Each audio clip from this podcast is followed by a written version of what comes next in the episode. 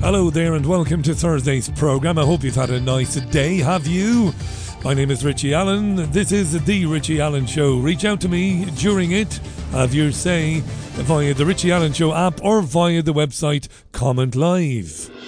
Uncensored, unfiltered. You're listening to Richie Allen on the world's most popular independent news radio show.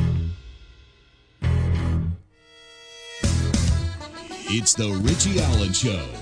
Broadcasting live on richieallen.co.uk and multiple platforms around the world. And now, here's your host, Richie Allen. Yeah, for the very first time in 2024, my old friend Kevin Barrett will join the programme a little bit later on this hour, in about 30 minutes or thereabouts. Terrific broadcaster and writer is Kevin, academic. He's in Morocco these days. I want to talk to him about Gaza.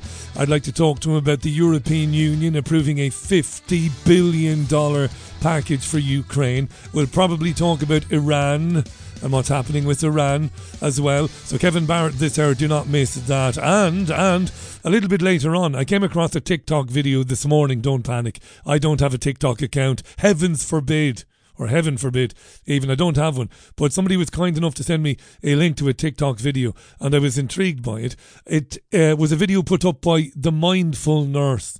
Uh, this is mindfulnurse.co.uk. So it's Poppy, and Poppy is a very experienced nurse, registered, of course, with a background in emergency and acute medicine. She is working these days as a holistic nurse with a, uh, an approach to healthcare for mind, body, and soul. And she made a TikTok video about excess death numbers and figures here in the UK. And it's interesting, and she's interesting, so she'll be on the programme in hour two. We'll have a chat with Poppy. So it'll be a busy and it'll be an interesting programme, he says. And I've already said it, but I'll say it again. It's worth repeating. Do please get involved. Be an active, do not be an inactive listener. Be active, don't be inactive. And tell me this, I'm just curious now. Uh, this is this this is not a scientific poll at all, but I know that uh, you've probably not had the jab. Probably.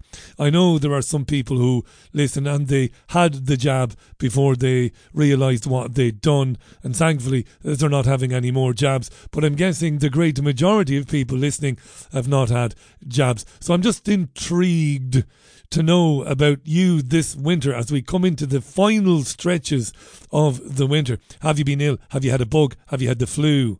Have you had any respiratory illness at all? Have you? Yes or no? Let me know one way or the other. And what about those around you? particularly those who might have been jabbed. I'm just curious, really. It, again, it isn't a, a, proper poll. Anecdotal, let me know. I'll be interested. I had a few giggles listening to the radio and the telly today, you know, as I prepared this program and this monologue. Fascinating. Um, you know, the tech companies, you know, like TikTok and Facebook and X. Was X there? I think they were. They were all there um, went well had to come before a congressional hearing yesterday, which is all about safety for children on social media, and it threw up one or two laughs. Um, one of the laughs, which uh, I have to thank my, my friend, my great old friend Gerald Celente from the Trends Journal, a brilliant uh, publication which is out every week these days. The Trends Journal, the journal, trendsjournal.com. He'll be back hopefully on the program soon but he, he, he pointed me in the direction of this. It made me laugh. Uh, TikTok, you know, I've just mentioned TikTok. Well, its um, chief executive is a man called Shou Zi Chew. I hope I pronounced that right. Shou Zi Chew. Uh, not for the first time, he was at a congressional hearing and he got into a little bit of a spat with a senator who is as thick as mince, as they say in these parts here in the UK. A senator called Tom Cotton, a Republican from Arkansas, wanted to press the issue of loyalty and patriotism and nationality with the TikTok guy who is from Singapore and even served in the Singaporean army. Listen to the senator. Of what nation are you a citizen? Singapore. Are you a citizen of any other nation? No, Senator. Have you ever applied for Chinese citizenship? Chinese. Senator, I served my nation I'm in ask- Singapore. No, I did not. Do you have a Singaporean passport? Yes, and I served my military for two, two and a you half ha- years in Singapore. Two, two and a half years in the military. Do you have any other? Do you have any other passports from any other nations? No, Senator. Your wife is an American citizen. Your children are American citizens. That's Have you- correct. have you ever applied for American citizenship? Not, no, not yet. Not yet. Right. He goes on. Have you ever been a member of the Chinese Communist Party? Senator, I'm Singaporean. No, Have you ever been associated or affiliated with the Chinese Communist Party? No, Senator. Again, I'm Okay. Singaporean. Let me ask you some hopefully simple questions. You said earlier, in response to a question, that what happened at Tiananmen Square in June of 1989 was a massive protest. Did anything else happen in Tiananmen Square? Yes, I think it's well documented. There was a massacre. Uh, There was a, yeah. the indiscriminate slaughter of hundreds or thousands of Chinese citizens. Yeah, Gerald Celente dubbed this guy Senator Tom Cotton Forrest Gump for the ages. Absolutely. Right, it's uh, six minutes past the hour. Let's move on and talk about, um, well, Nicola Sturgeon, the Scottish First Minister of yesteryear, not so long ago. Sturgeon, of course, was the First Minister uh, during the COVID years, the COVID storm, and appearing at the COVID inquiry yesterday in Edinburgh. We talked a little bit about this yesterday and in the Papers podcast this morning. Sturgeon appeared a little bit emotional as she cast her mind's eye back to the bad old days. So Sturgeon uh, did. And I found this amusing. I happened late last evening to be messing around on social media and I came across a clip. This from LBC Radio and a presenter called Iain Dale, an interesting character. Not much of anything really. Works as a radio presenter. He's a Thatcherite, writ- written books about Thatcher, used to follow her around in the 80s, tried unsuccessfully to be elected as a Tory MP several times and failed. Uh, Iain Dale is pretty useless, right? But uh, Nicola Sturgeon was a bit emotional, and Iain Dale had sympathy for her, and he made a rather unusual comparison. there's a large part of me wishes I hadn't been. Um, Mrs. Sturgeon choking up when she thinks that a large part of her wished she hadn't been First Minister during the COVID scam. me wishes I hadn't been. Um, but I was, and I wanted to be the best First Minister I could be during that period. It's for others to judge the extent to which I succeeded. Uh, and I think, you know, you've seen snippets of perhaps, you know, the, the sort of human side of of being a leader and a politician in these moments. At times in those early days, I, I felt overwhelmed. She recovered very quickly, it must be said. overwhelmed by the scale of what we were uh, dealing with.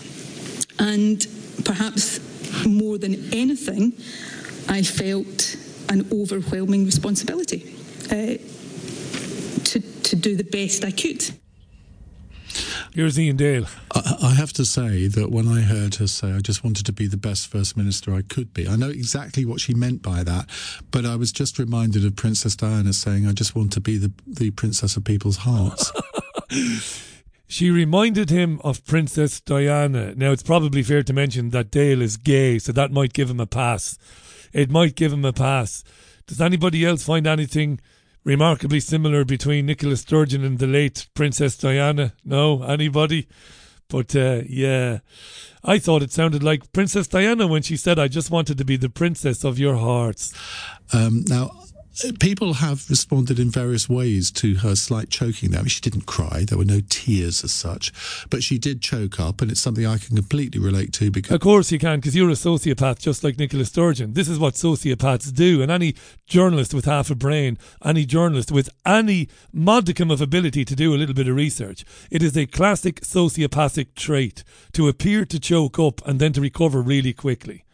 Because it's bullshit. So here's Iain Dale. I do the same. because I do that quite often, as regular listeners will know. And there's Because you're a sociopath. nothing you can do about it. You can feel it coming on and you try to stop it happening, but you can't. So I have no doubt that her showing of emotion there was very genuine. There you have a Radio presenters p- p- support purportedly, purportedly there to hold power to account, basically endorsing the former First Minister of Scotland, Nicola Sturgeon, and comparing her to Princess Diana. that's a stretch of the imagination that's even beyond me, and I've a vivid imagination, as you know. When Nicola Sturgeon's spacesuit expires and she shuffles off this mortal coil, as I said yesterday, it will be pineapples up the back passage for eternity. Well, for infinity. uh, infinity multiplied by infinity, I would imagine, if uh, Lucifer has any anything about him. Listen, politics is dangerous these days. It's no laughing matter. You might think about this before you throw your hat into the political ring, because I, I noticed that a lot of truthers these days um, are are talking on various social media channels about running themselves in various local elections and, and even London mayoral elections. Listen, people should do whatever they want to do. Good luck to them. So everybody's talking about it. But you just might want to think about it because it comes with, it's dangerous uh, these days. You've probably heard this today. The Justice Minister, I talked about it in the papers podcast, a guy called Mike Freer. Mike, the Justice Minister, is leaving politics because of the abuse. He's stepping down. His family are so concerned about the abuse he is taking that Mike decided over Christmas to step down. His husband, Angelo. Is there anybody fucking straight left? Is there anybody working in public life who's straight? Is there? His husband, Angelo, said, I, well, Mikey said, said Angelo, I'm incredibly jittery. That's a quote about your safety. Mike has been wearing a stab vest during events in his constituency. Now, I have to be fair about this. Right, we saw the murder of Sir David Amess less than a couple of years ago in his constituency office. Of course, Jo Cox was murdered shortly before the Brexit referendum in 2016. She was a Labour MP. That being said, the circumstances around the murder of Jo Cox are utterly bizarre. And I, I happen to think that the guy in prison for the murder of Jo Cox, I'm not sure that story adds up, and I talked about it at the time. I'm not going to get into it today. But anyway, in any case, it might be fair to say, to acknowledge, is that maybe it's a bit more dangerous these days than it was maybe in days gone by for elected officials. So here's Mike Freer explaining this to Julia Hartley Brewer on Talk TV today. Well, to be fair, many MPs have to cope with a lot of low level abuse. That's kind of part of the course, whether it's graffiti, uh, whether it is just generally um, being shouted at. That sadly is kind of the modern day political discourse. But over the years, I've had mock Molotov cocktails um, on the doorstep, been followed around Brent Cross Shopping Centre, being shouted at. Um, I've had a run in with Muslims Against Crusades who threatened to come and stab me. Had a very near miss with the man that went on to murder David Amess. Um, at Christmas Eve, had an arson attack, notes left on my car. And it just there comes a point when you think, you know what, um, it's not fair on um, my family who have to also bear the stress. And also, to be fair, people forget our staff are the ones who answer the door, answer the phones, who also have to bear this. And political discourse should be robust. That's a part of our democracy. But you know, when MPs have to start fearing for their lives yeah. and also their safety of their family and their staff, that goes beyond the point that it's acceptable. A yeah. mm, little bit more from him. No, I think what's changed is um, social media. Uh, I do believe has a lot to answer for. It allows people almost to be threatening and abusive with impunity because it's, it's virtually anonymous and social media companies are very slow to react if they react at all. Yeah. And email, I have to say, you know, email allows people to say things um, that they would never say to your face. Well, they don't get too many opportunities to speak to your face. In fairness, now he might say this guy Mike Freer. Well, once a week I meet. Once a week I attend my local area constituency office and I do see constituents who might want to bring their concerns to me. He might say this, right? And many MPs do this. They, they, they do put themselves out there a couple of times a month. But um, for the most part, people don't get a chance to see their MPs, and their MPs usually will are not making house calls. The only time you'll see an MP, if you're lucky, is in the run up to an election when they're canvassing with their supporters. But I have to say this in five years living in Salford, where I live, never seen an MP. Never seen an MP, never seen a would be MP, a candidate come around, knock on doors, asking questions, um, that you don't get to see them, and that's I think that's an important point. And so it generally makes the whole level of discourse much more coarse, much more abusive, and I think it becomes a bit of a downward spiral. Mm. They're probably going to. Th- th- this will. This is obviously kind of feeding into the online harms bill, where where they do. I, th- I think eventually where this might be heading is that social media accounts in the near future might only be made available to people who can prove their identity or who do prove their identity.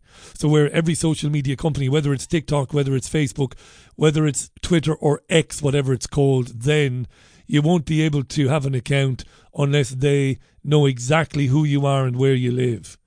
I think that's where it's obviously going. I, I, I, listen. I'm no genius. I wouldn't be the first person to say this, but that is where it's going. I won't play you the next clip. Brewer did put to him, did he think that he was the last MP, or he would be the, the last MP to resign because of harassment? And he said no. Um, and over on Times Radio, uh, Jess Phillips wanted to weigh in on this the whole notion of MPs having to quit because of the abuse coming in online and from elsewhere. Uh, Jess Phillips is a Labour M- MP. Um, she's not the most popular MP of all time, it must be said. I would argue that maybe Phillips is possibly the most unpopular female MP in history. And I'm I'm not ignoring Margaret Thatcher. Uh, Phillips is grossly unpopular, right? I couldn't care less. They're all the same to me, but she's not liked. Um, she's had a bit of abuse too, and she wanted to talk about it. Well, I mean, I have a folder in my house where I'm sitting currently that has like uh, uh, restraining orders in it um, because I didn't. I had to make a special folder because I didn't want to put them next to my kids' birth certificates. She had to make a special folder for the ex- for the restraining orders that she has out against people because she didn't want to put the restraining orders next to her kids' birth certificates. That's the only choice she had. Jess Phillips, right? Who who are these people that are threatening Jess? Uh, so I have, I think, three or four currently standing. Sometimes some of them lifetime restraining orders of people who have harassed and threatened me. There is a man in prison who has twice been sentenced for um, threatening to kill me, even from prison.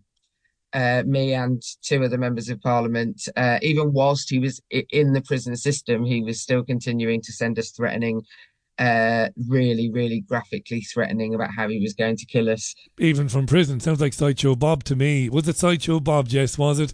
You know, it's it's an obvious one. This isn't it, right? More and more people around us are, I think, becoming alive to the realization that things are not exactly as they seem, and that the elected representatives who who either represent them locally in local authorities or the ones they send to the House of Commons, they're not really looking out for their best interests.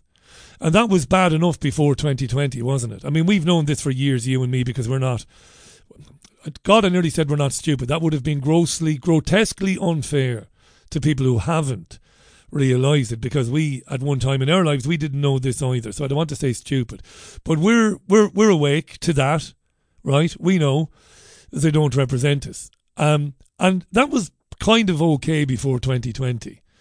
The fact that they don't represent us and they represent the City of London, the Crown Corporation. They swear a blood oath to the King of England and all of his heirs. And they do everything but represent the interests of their constituents. That was fine. Because while while that was harmful, of course, to to the common good, to the good of the people, it was relatively benign when compared to what happened in 2020 onwards. So in 2020 onwards, these people who basically um, got into the House of Commons on the pretense they were going to do the best for their local community and for their constituents, but weren't doing that. That was relatively okay. But what what's happened since 2020? And the coercions, the lockdowns, the jabs, people are angry now. There's no doubt people are angry. And the angriest people are the people most likely to start screaming abuse at Jess Phillips and Mike Freer on the internet. I reckon, and I could be wrong, this is a theory only, are people who are relatively new to the things we talk about on this programme. And they are horrified by what's happened. Hence, the abuse will go up. Hence, this is problem reaction solution writ large. They will use this again as a way. I don't know when this will happen, but it's going to happen pretty soon. That you won't be able to get a social media account without a proper form of ID that is birth certificate, driver's license. They will go, they will make you jump through every hoop imaginable before they allow you to have a social media account. That, I believe, is where it's going. If you think I'm wrong, uh, by all means, tell me through the app or through richieallen.co.uk.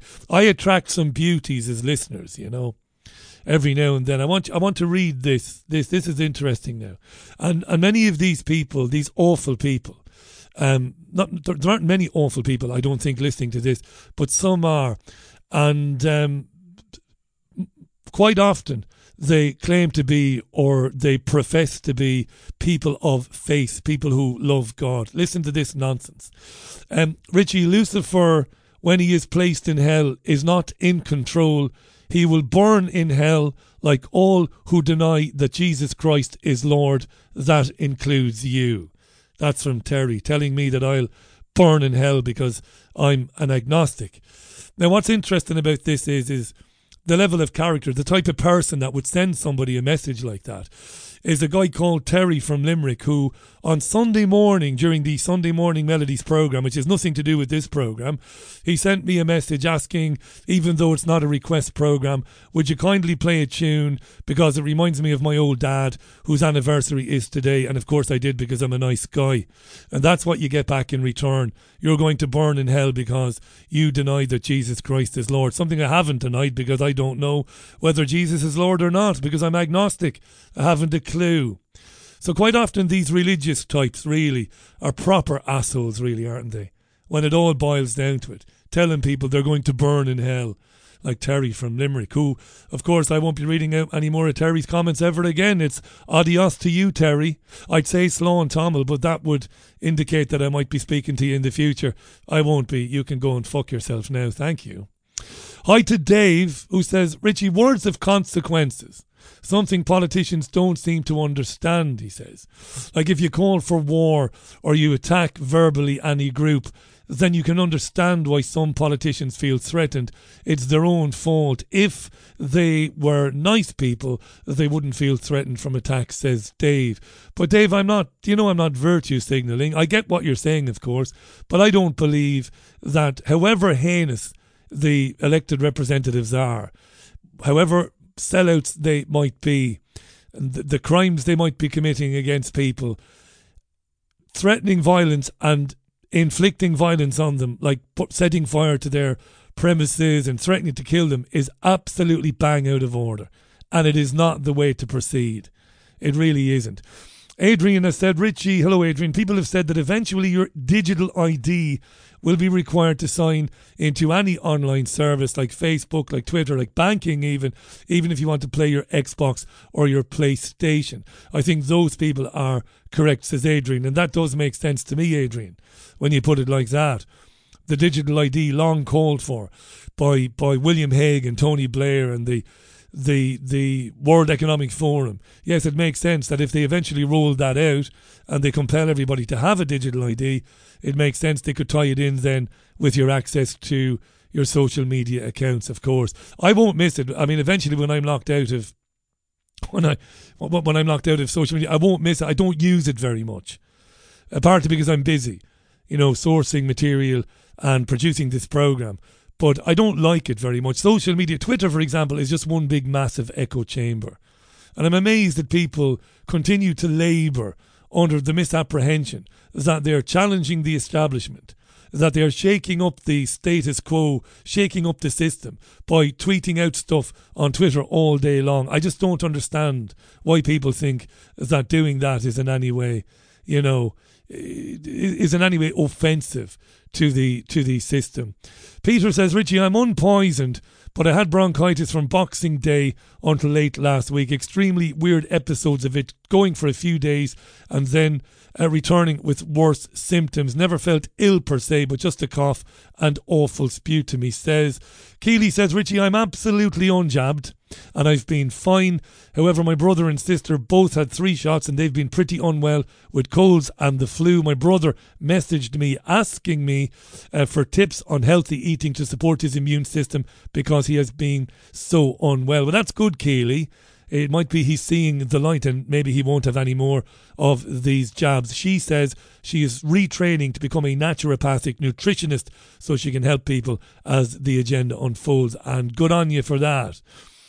Paulie says Richie, the senator grilling the Singaporean CEO of TikTok, sounded like the questioning used during the McCarthy witch hunts in the 1950s. It kind of did actually, Paulie, yeah, when you listen back to it. Grace Ann says, I've not been jabbed, Richie, and I've been great these last two winters. No sickness, no flu, no cold. But those I know who have been jabbed have been sick with the respiratory illnesses more than twice. Thank you, Grace Ann. That would be my experience too. Hello to Anne, who says no jab, no illness. Uh, myself, my daughter in her 30s, no jab, no illness. Her two children, one is 19 at uni, one 13. They're the same. My son too, no jab, not ill. None of us says Anne. Lovely. I like this. I, and I, I don't want to tempt fate now. What am I, 49? 49. I, I generally do pick up something over the winter, even though I take the supplements. I have never smoked. I run daily. I'm as fit as a fiddle, but ordinarily I do get something for a few days. Uh, what are we now? February 1st, and thanks beat to Jeepers. I've not had anything yet, and hopefully that will continue through the rest of the winter. It never seems to be too bad if you get a cold in the spring, but uh, in the winter it can be it can be a nightmare. Uh, the program this week, Your Richie Allen Show, is brought to you by NutraHealth365.com with great thank yous to them. If you suffer from joint pain or inflammation, you have probably heard of the benefits of turmeric. But did you know that the active ingredient is curcumin? NutraHealth 365's joint health supplement is specially formulated to reduce the pain caused by joint inflammation, especially during the cold months. Joint Health contains a substantial amount of the active ingredient curcumin as well as a black pepper extract piperine to substantially increase its bioavailability and thereby reaching your inflamed area faster. If the cold weather is making your symptoms worse and you want relief, go to NutraHealth365.com and see how our joint health supplement may help reduce inflammation and discomfort. That's NutraHealth365.com with free two-day tracked delivery. It is exactly 27 minutes past the hour. Thank you for all your messages, Ian to Mick, also to Ardle, uh, Rob as well. Rob in Bethesda, hello Rob, telling me you're unjabbed and you haven't been unwell this winter. That's bloody good news, I say. That is bloody good news. Thank you for all those messages. Keep them coming in, richieallen.co.uk. You can find the app for the programme, Google Play, Apple's App Store. Kevin Barrett joins me live in a moment from Morocco a little bit later on. We'll be speaking to a nurse who uh, posted a very interesting uh, viral TikTok video. It's your Richie Allen show. There's none like it. Thank you so much for listening to it. Right, at 29 minutes it is to the top of the air. Deacon Blue, Real Gone Kid. In three and a half months, I think it's been three and a half months since the Hamas attack in southern Israel which again, if you're new to the program, um, don't jump in with two feet. I don't know what happened in southern Israel on October 27th. But when I say I don't know what happened, I don't know the timeline of it, how it actually went down, okay? But officially, and the generally accepted version of it is, is that Hamas militants um, breached the fence, the Israeli erected fence, of course, and killed around 1,200 Israeli citizens and IDF forces responding to it. That's the official version of it, right? There are many holes in it, of course, not least. We've talked often about the Times of Israel, which has done some bloody good work, questioning how it happened and, you know, was it allowed to happen? And the lookouts who were threatened with court martial if they didn't shut up about you know, reporting activity on on the, the, the border or the fence line. Anyway, what's the point? Well, the point is, since then, two million Palestinians have been displaced in Gaza. 70,000 plus have been injured or wounded. Right? Of the 70,000, 11,000, this is the United Nations now, are in a critical condition and they need immediate medical intervention. 27,500 people were killed, have been killed, and they reckon 11,500 of those are children. There's nearly 9,500 Palestinians in detention in Israel, and 60,000 plus tons of munitions have been dropped on Gaza. To discuss this and the wider implications of it and where it's going, let's welcome back to the programme a friend of mine. He's an academic, researcher, author, and broadcaster. These days he's living in Morocco. It's uh, welcome back to our friend Kevin Barrett. Hello, Kevin. Welcome back. Hey, hello, Richie. Always great to be back with you. Pleasure, How mate. terrible the world is. It is. First time this year. We'll speak many times, hopefully, this year. Those are stark figures. When October the 27th happened, did you, in your wildest imagination, imagine we'd be reading numbers such as those out on radio shows like this? Did you see that level of carnage coming? No, I didn't, because I, I didn't think that the U.S. administration would allow it. I'm actually still uh, somewhat uh, amazed and, and not in a good way at the fact that this Democratic administration that is supposed to have a slightly different outlook on uh, occupied Palestine than the Trump administration did. Trump administration was completely under the control of Netanyahu and his extremist lunatic fringe, and the Democrats are supposed to be the other party, and they're supposed to include the foreign policy realists, moderates, and so on. So I really had no clue that the U.S. administration would allow Israel to go this far in committing genocide. It's just shocking. But you know, Israel is digging its own grave, and it's it's so shocking that the American administration is allowing Israel to do that because. Again, Biden's administration is basically a, a minyan. That is, uh, you know, the Jewish Daily Forward said enough Jews to make a minyan. That is, the U.S. administration is is just totally uh, filled with Jews, and they're all pro-Israel Jews, but they're liberal, moderate pro-Israel Jews. They're the last people you would expect to be telling Biden to go ahead and allow Bibi Netanyahu and his settler uh, lunatics to commit this kind of genocide and dig Israel's grave. So yeah, I'm, I am surprised. There's so many hardline Zionists, it seems, in the administration, not just there. And yet we know, and this is not me doing my mainstream media thing, it's just worth mentioning. I mean, here in Salford, Manchester, when we see the protests here, the really deeply felt, heartfelt protests, um, there are tens, uh, there, there, are dozens, uh, dozens and dozens, if if not hundreds, of Jewish people who say as loud as they possibly can, "Not, not in our name." What what does that mean to you? Because I, I never mentioned this because it's not relevant. You you converted to Islam. You're a Muslim. What does it mean to you knowing? Does it mean anything that so many Jewish people completely co- condemn and abhor this and say not in our name and yet they never get a chance when talk TV shows here in the UK and radio shows want to discuss it. As far as people are concerned, you know, Jewish people are all for this, but they're not, Kevin. Not not not the Jewish people I know. Not the Jewish people I know either. I have a probably a disproportionate share of Jewish radio guests. You know, people who are always concerned about issues related to Jewish power often harp on the disproportionate presence of Jews in this or that sector, with, of course, the media being the number one focus. But hey, my radio show is part of the media, and I'm pretty sure that I have more than 2% of my guests uh, have some kind of Jewish background. And I suppose that's just because I look for the most interesting people who have something worthwhile to say that's outside the box.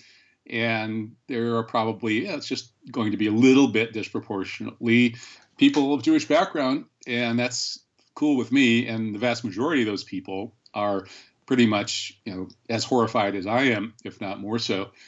I think this does illustrate, Richie, the way that Jewish tribal power has always had a kind of a you know an inner layer and then this outer layer that kind of bleeds off into the surrounding communities and the inner layer is fanatically tribal and utterly brainwashed. You know, that's that's our, our uncle Mortimer who yeah, reads the New York Times every morning, and the only thing he cares about is is it good for the Jews? And then there's somebody else in the family that is a much more critical thinker and much more open minded, and probably is going to go off and, and marry a non Jewish person.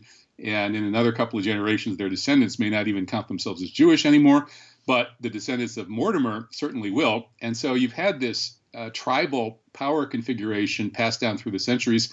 And today, let's face the fact, Richie, that yes, of all, you know, if we poll Jewish people in the West, we're going to find uh, a very large number that are against this genocide. Not so in Israel, of course. Um, but at the same time, the powerful uh, part of of, Jew, of the Jewish tribe, let's say Jewish tribal power, is pro genocide. That is, the Biden administration, as liberal and democratic as it's supposed to be, is pro genocide. Uh, they have power. And then the other side, the Republican uh, Jews and the people who are getting vast amounts of Jewish money, which is the entire American government, uh, those people are, are even more uh, rabidly pro genocide. So the Jews with power are largely pro genocide, and the Jews without power are largely anti genocide. And we have to face that fact and talk about it. Kevin, are we naive um, in expecting or hoping? That the government in DC would do anything at all to rein in Israel. I mean, I, you and I have we, we've not battled on this, we've not butted heads, but I've said to you before over the years that when I look at the crimes of nations, I'm happy to talk all day about the genocide. I'm happy to talk all day about the Nakba, you know, 75 years of brutality and torture and confinement and, you know, humiliation of the uh, of the people of Palestine all day long and how wrong it is. I'm about the only you know radio presenter in th- this part of the world who, who will regularly state his belief that Israel doesn't have a right to exist and shouldn't exist, even if it does. But aren't we naive? Haven't our governments, the British, I say our because I live in the UK, the British government, the United States government, whether or not a Democrat or a Republican has sat in the Oval Office, look at the crimes they've committed, Kevin. They make Israel look like a choir boy even in the last 30, 35 years.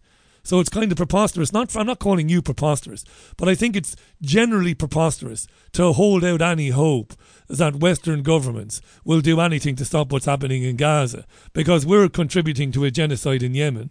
We'll talk about that in a minute. And this Houthi story that's running through the media here and the Iran-backed Houthis. We'll talk about that. But um, our devils are worse than their devils, Kevin. What do you say to that? Well, uh, I don't think anybody, uh, including the Western leaders, makes the current Zionist leadership look like choir boys. That's for sure. Uh, I, I, would put it the other way around. In fact, I've had this discussion with Iranian colleagues. I've, i was visiting Iran every year, pretty much from what 2013 through 2019, I think it was, and they have that famous slogan, you know, death to America, death to Israel, and so on. And they have talked about America being the, the great uh, Satan or demon and Israel being the little Satan or demon. And I argue that sometimes it looks the other way around to me. Uh, and in terms of, yes, American imperial policy has been brutal and ruthless all over the world since World War II, killing around 60 million people, according to Andre Vltchek and Noam Chomsky yeah. in their book on Western terrorism. Uh, and a lot of that hasn't been related to Israel. However, the mass killing in the Middle East and in the region where Israel is has been largely the result of uh, that Zionist invasion, occupation, and ethnic cleansing of Palestine. In fact, it's I don't you know, what would have happened had there been no Israel is debatable, but every single advisor to President Truman begged him not to allow the creation of Israel, saying that this would be it would just be an unending bloodbath for the world and an unending curse on the United States, and it has been. Uh, so when we throw in the deaths caused by the existence of Israel, which is basically the majority of the deaths in that region, uh, including the up to 30 million, uh, well, maybe 25 million uh, that Gideon Polya says uh, were killed in the 9 11 wars I think uh, Israel is hitting way, way above its weight in uh, in being evil, uh, and so therefore, on kind of a, a, sized basis, if we adjust for the fact Israel is only 15 million people, Israel is vastly, vastly more evil relative to its size than any of the Western nations. Yeah, and it's funded by Britain, it's funded by the United States, it's funded by Iran, but the United States and Britain are funding the genocide of Yemeni people as well. And there are about 500 little proxy wars going on around Africa and in the Far East, as you well know. And they're being funded and supplied and given oxygen by the military industrial complexes of our countries as well. This is not, you know, a kind of what if or but. Like it, it just it just has to be said. I see no good guys anywhere. I'd like to talk about the Houthis, right? Um, and listen, I'm an Irish guy, and I don't know whether it ends up in your DNA. I don't know, but my forefathers and foremothers, they fought for centuries against invaders from all over the bloody world, right? Um, and I don't know if it's in their DNA. So my sympathy, my feelings have always been for the people of Gaza and for the people of Palestine, and always will be. What Israel is doing is a, is an abomination. You know, it's anti-life, it's anti-human, it's anti-everything. It's disgraceful. But um, I still say that our um, intelligence agencies, the deep states of our countries, have done as bad and are continuing to do as bad and will continue to do as bad.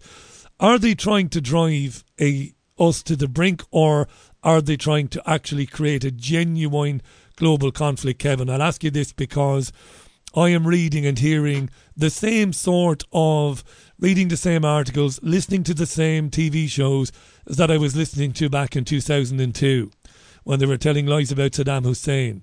Now they're telling us that Iran is the greatest threat to peace and security on planet Earth. It's um, they they they're, they're without any challenge whatsoever. These military experts are going on British news programs with no challenge from the nodding dog presenters. They're saying that if there's evil anywhere, Iran is supporting it. Iran is supporting Hamas. Iran is supporting the Iraqi Revolutionaries, a party. This is new to me, and Iran is sponsoring, training, and funding the Houthis who are causing chaos now in the Red Sea and interfering with global shipping routes and causing the prices of our groceries to spike even further. Iran, Iran, Iran, Iran. Should we be really worried about this level of propaganda, where it's going?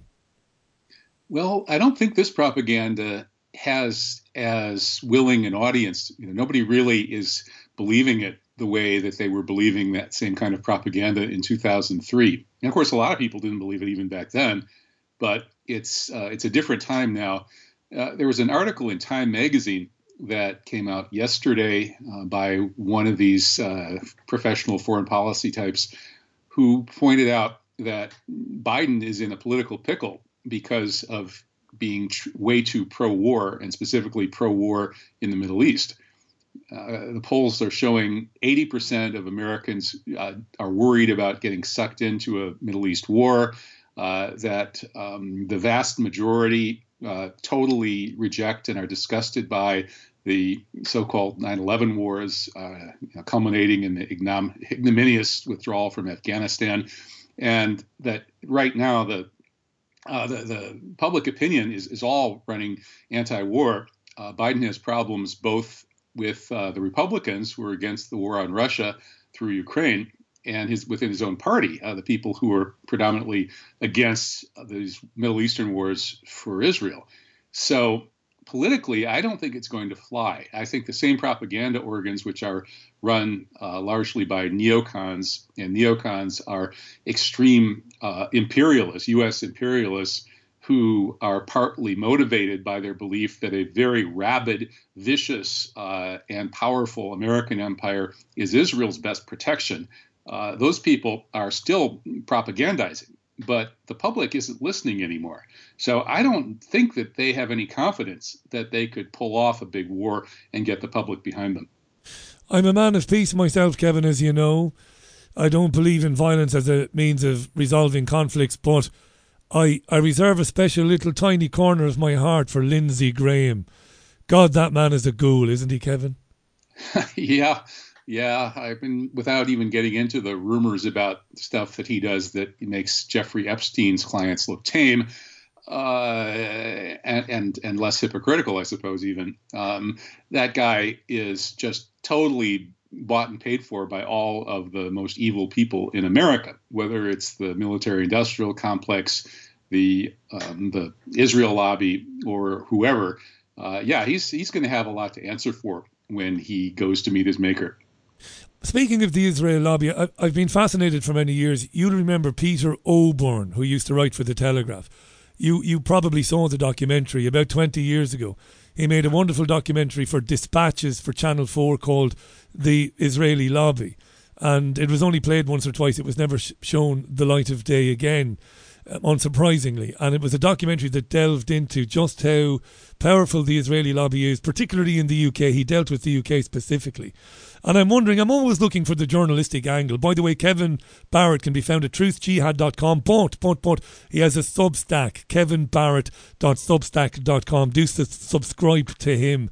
Open your mind. You'll get a lot of opinions. You'll hear things that maybe you won't hear on this program. Challenging information that'll make you think again. kevinbarrett.substack.com. Kev, I'm always looking for the journalistic angle.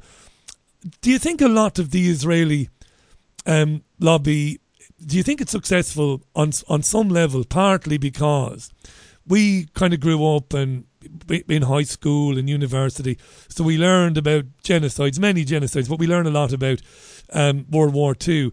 Do you think a lot of those who sign up to the Israeli lobby, and I'm talking about politicians, they do so primarily motivated by some sense of decency?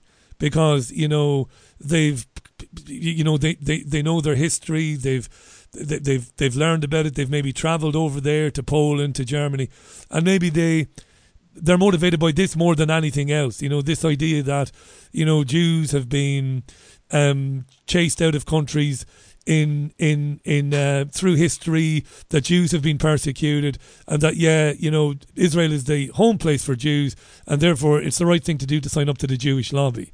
Um, I've gone around the gardens there asking that question. I couldn't phrase it the way I wanted to phrase it. But a lot of the pro Israeli politicians maybe feel that they're motivated by some sense of good, do you think?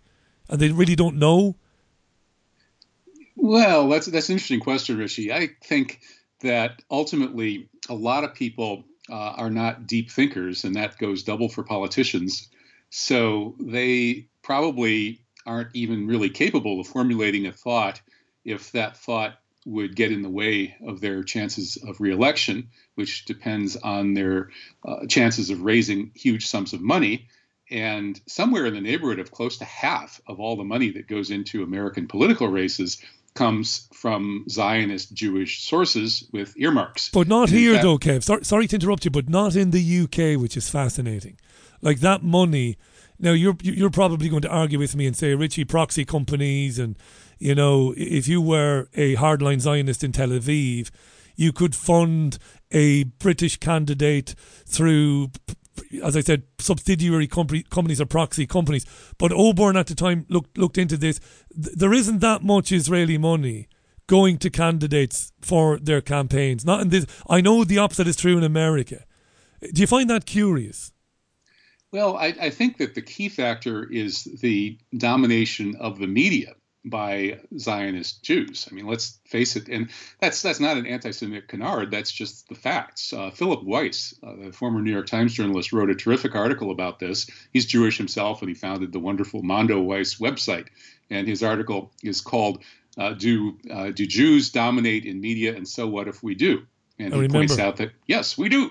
And then what's the so what? Well, the so what means that ultimately the vast majority of the Jews who dominate the media feel that they're the last line of defense against Israel being pushed into the sea. And so they skew all their coverage of anything related to Israel in the favor of pro Israeli propaganda. So I think that the fact that the media is owned by Zionist Jews, operated by Zionist Jews, dominated by Zionist Jews at all the important levels in the UK, as well as the US and across the West, is by far the single biggest factor in creating this public myth, as Philip Zelikow, the 9 11 Commission uh, mythologist, uh, calls them. Public myth being some uh, mythical tale about history that it, you know people just believe whether or not it happens to be true and it motivates them emotionally to see things in a certain way. And yes the public myth of world war ii with the, the, the Holocaust and the other uh, lies about how we are the good guys and they were the bad guys, 100% good on one side, 100% bad on the other side. Those are ridiculous propaganda lies that were like the gas chambers, probably. I'm not 100% sure of that, but I'm about 70% sure that were invented as World War II propaganda. And that when the war ended, we never stopped, uh, we never laid off the propaganda. As you know, Ron Unz has written articles showing that in the 1950s, many people did lay off the propaganda. And in fact, basically nobody of substance in the United States even believed that there had been a Holocaust or had been any gas chambers.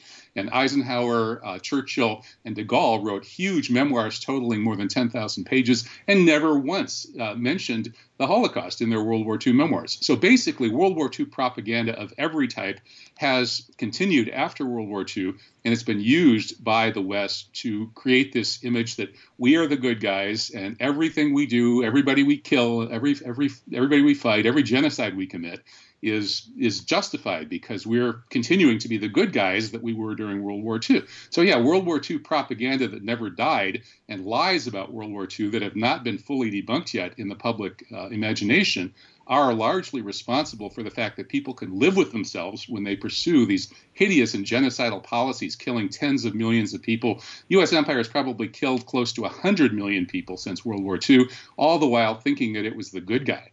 And it's absolutely imperative that we completely debunk this and debunk all of these lies about World War II. Listen, you you, won't when it comes to open debate and um, uncensored and unfiltered discussion. There's no greater supporter of that than me. I have no problem with it. I've interviewed Holocaust deniers over the years. When I say that, I'm not labeling you as anything. I'm not. Um, you you've been on with me for years, and you'll continue to come on with me when, um, hopefully, when I ask you in the future. I believe in the right of people to believe and think whatever they like 100%. And I understand when debates are shut down and people are labelled and people are called names. And I understand why people are suspicious. Look, there are a million things. I'm a third level history graduate. There are a million things that you can prove about what went on in the Second World War that people don't know about. And that I suppose people who run governments in 2024 would rather never saw the light of day. We could talk all day long about who supported Hitler in the 1930s. The companies, the petrochemical companies around the world supported him. The those who wanted to dominate and control Europe. Um, who wanted the Nazis to succeed so that they could later on control Hitler. These were the founding fathers, really, of the European Union. We, we completely differ um, when it comes to what happened in Nazi Germany because I've been there and I believe and I will believe to my dying day that there was an attempt to exterminate the Jewish um, population in Germany and in Poland and elsewhere. That's my take on it. Um, how they tried to do that and how they did it, I don't know, but they did, in my opinion, try to do it. But I'm with you. Nothing should be taboo. People should be allowed to speak about anything and should be allowed to question anything without being. Um, I mean, in some countries, you can go to prison for it. As far as I know, I think in Germany, if you question um, certain aspects of what happened in the Second World War. Am I right in saying that, Kevin? You can go to prison. Yeah. well, yeah, I, I, know somebody who's currently in prison uh, for questioning the Holocaust. That would be Alfred Schaefer, and his sister Monika Schaefer is a friend of mine, and she also spent time in prison the in lady, Germany, even yeah. though she's a Canadian, not a German, for questioning the story of the Holocaust. Why would that story need that kind of protection if it were true? I mean, that's that in itself is just such a huge red flag. Yeah, it's funny you say that because friends of mine and people I've met over the years through the media, they that that's that's a point they make consistently. Is they say, well, if there isn't something wrong with the story, why would they? You know, why would they work so hard to silence or to punish anybody who questions it? And look, it's a fair enough question. But as I said, my take on it is, and look, you've known me for years. You you know the level of persecution this radio show has had. I mean, five years ago, I mean, the lengths they went to get me off air, all because I said I was tired of hearing about the Holocaust. Imagine that. You could say something truthful. I'm tired of it. I'm tired of watching Netflix films about the Holocaust. Like, we know, we know. And they came after me for that. Um, well, everybody's tired of it, Richie. If they let you say it, everybody will, will start saying yeah, it themselves. Yeah, that's right. Yeah, yeah. I was asked by an independent, well, sorry, a journalist for the Independent, trying to set me up. Um, but I don't care. I'll always speak the truth, at least as I understand it. And I said, um, so what do you think of the Holocaust, Richie? Because I'd interviewed two very well known Holocaust deniers even though I didn't agree with them, and I don't agree with them, and I made it clear during the interviews I don't agree with them. But but you're not even supposed to speak to people, Kevin. I mean, even if I disagree with you, we're two, you know, intellectual adults. I like you, whatever your opinions about anything are. I don't care because I like you. I like listening to you. You're an academic, um, but I'm not supposed to speak to you, Kevin. Even if I disagree with you, that's I'm I'm not supposed to speak to you. I'm supposed to contribute to the ban. That's how it's supposed to be, you see. So they came after me, not because I agreed with my guest. Um, that was irrelevant. They came after me simply for interviewing him.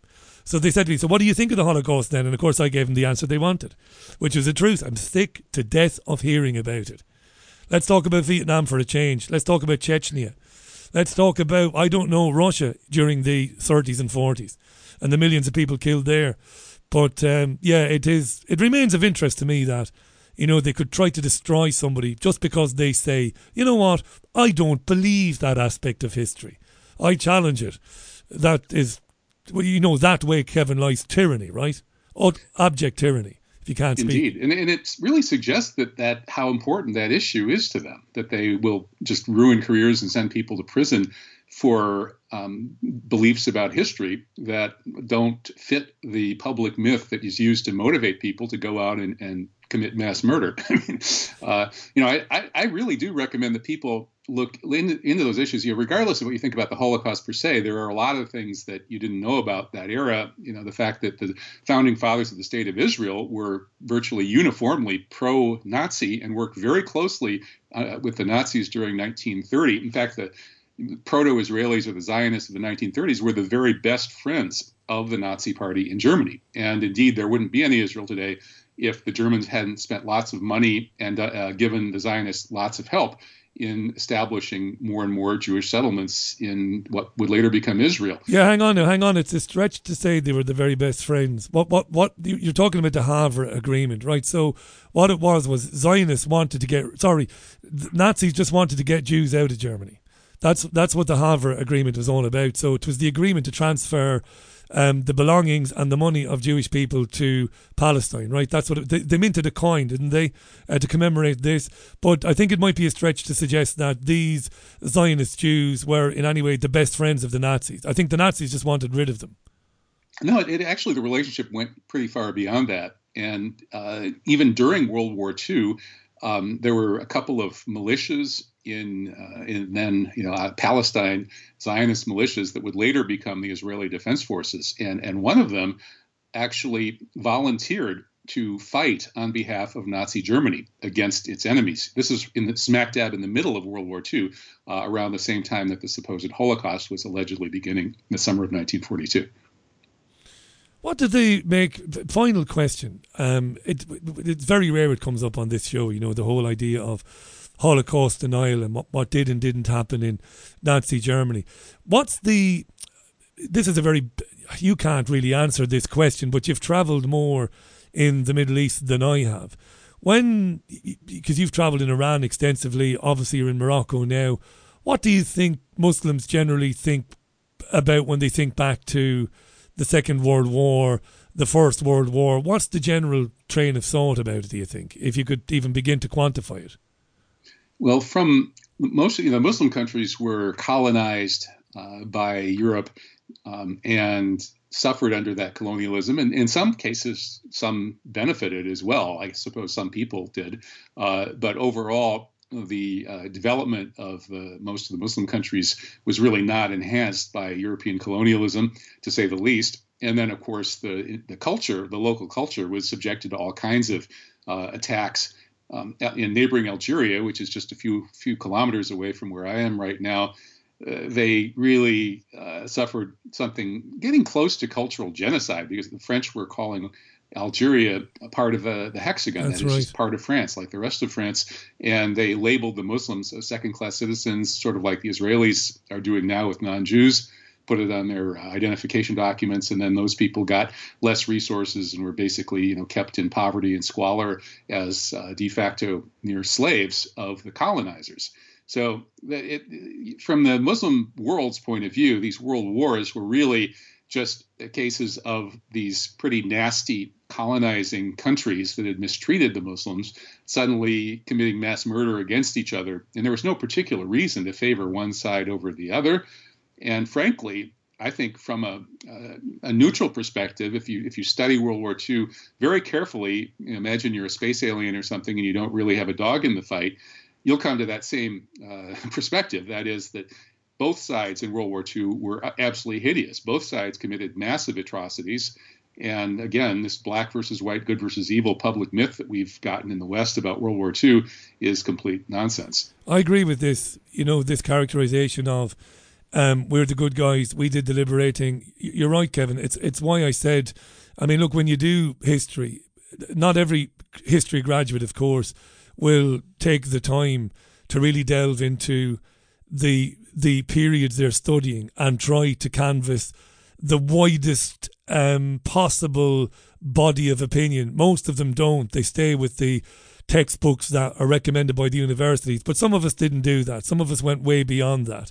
So look, I, I know I, I, I, what you're saying is absolutely right. The so-called allies did the most unspeakable things during that period, uh, things that were as ugly and as awful and as atrocious as what the Nazis did. You're absolutely right to say that. Um, Kevin, I'll give you the final word, 30 seconds um, before we part company today. Thanks for coming back on kevinbarrett.substack.com. So you're telling me that for, for those of our listeners who are concerned, who are worried, you know, they might have a youngster maybe in the army. In fact, I know one or two people whose um, young sons have gone into the army for a career for themselves, that maybe we shouldn't be too concerned about an all out global conflict, at least not in the short term. You wouldn't think so? Well, I, things that can sometimes spin out of control uh, I think there, there's a conspiracy theory that World War One was all planned out. I don't think so. I think that yeah, there were contingency plans and different forces had their their uh, views of what they could do with the war, but ultimately things kind of spun out you just spun out of control, and a lot of people that didn't want the war got dragged into it, and that could happen now. And there's really a setup for it. Uh, and we're, we're really at the precipice of, uh, of a huge shift in global power. And at such a moment, world wars become increasingly likely. So it is something we should be concerned about and we should be pushing back against and doing everything we can to try to support peace. Kevin, thanks for coming back today. Um, very quickly, how long has it been now? Six, eight months, ten months you've been in Morocco. How's life? Well, it's pretty nice, Richie. Uh, right before I got on the show today, I uh, I ran a couple of miles up and down the beach and swam in the Mediterranean, and I certainly wouldn't be uh, running uh, in a swimsuit and swimming uh, next to the lake I lived on in Wisconsin. No, you wouldn't be. No. Uh, do give um, our best and fondest regards to the lovely Rabia, by the way. I know she listens every now and then when she gets a chance um, to this show, so give her our best. And thanks again, Kevin. Speak to you pretty soon. Okay, looking forward to it, Richie. Thanks. Thank you, Kevin. Kevin Barrett, truthjihad.com. You'll find Kevin at kevinbarrett.substack.com. Kevin is an academic, a writer, a broadcaster, and uh, I'm very fond of him. I got to know him not long after he was on national television in America when they tried to castigate him and berate him and embarrass him because he was asking questions about September the 11th. And uh, that's when I came across Kevin all of those years ago. A lot of comments about Holocaust denial. Thank you for them. They seem to be, uh, you seem to be of the same mind that it is outrageous to, to, to, to jail somebody or to ban them because they don't believe something. Whatever that thing might be, they don't believe. And for those who are accused, because I, I do get accused, and I don't mind, because I'm not a martyr, and it's not about me. I'm not a truther. I'm not a member, not a paid up member of the Truther Industrial Complex. It's not about me. I don't complain about being attacked. You can attack me if you want. Right? I do believe that Jews were genocided in the Second World War. I believe it. Um, I, I believe I've seen the evidence of it. And um, I, I'm not saying that because I'm scared of anybody. It's because what I believe to be true. But I have interviewed over the years several people who do not believe it. And I've listened to them and I've argued with them. And I've said to them, but look, we've got the witness testimony of the, you, you know, of, of, of many, of quite a, a huge number of people who worked as guards in concentration camps. We have the admission of these atrocities by those who were tried at Nuremberg. We have all of this stuff. We have all the physical evidence. So um, I believe it happened. I know it happened. And, uh, but I, I find it, well, I find it ridiculous that somebody could be, as I've already said, to, at the risk of repeating myself, that they could end up in prison. It's not the case in the UK. There are no laws against Holocaust denial here in the UK. Thank God, if God exists. Thank God. Nobody should be imprisoned, let alone arrested, because they say they don't believe something. Because you know where that ends. It ends with the state saying, well, this is the official version of anything. And he or she who deviates from that is subject to, is liable to prosecution. And eventually that trickles down to where you don't believe the bloke in a dress is really a blo- uh, sorry, is really a woman, and you stay as much, and you end up in the dock for that.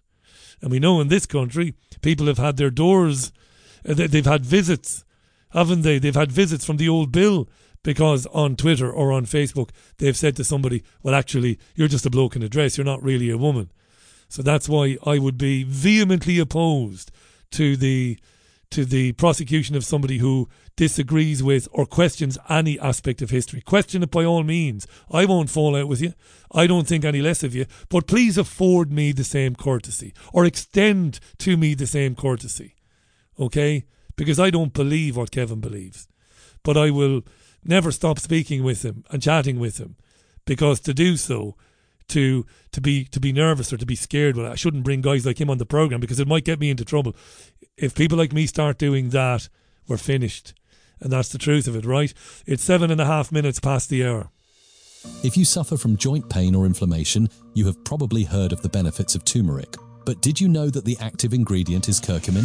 NutraHealth 365's Joint Health Supplement is specially formulated to reduce the pain caused by joint inflammation, especially during the cold months. Joint Health contains a substantial amount of the active ingredient curcumin as well as a black pepper extract piperine to substantially increase its bioavailability and thereby reaching your inflamed area faster.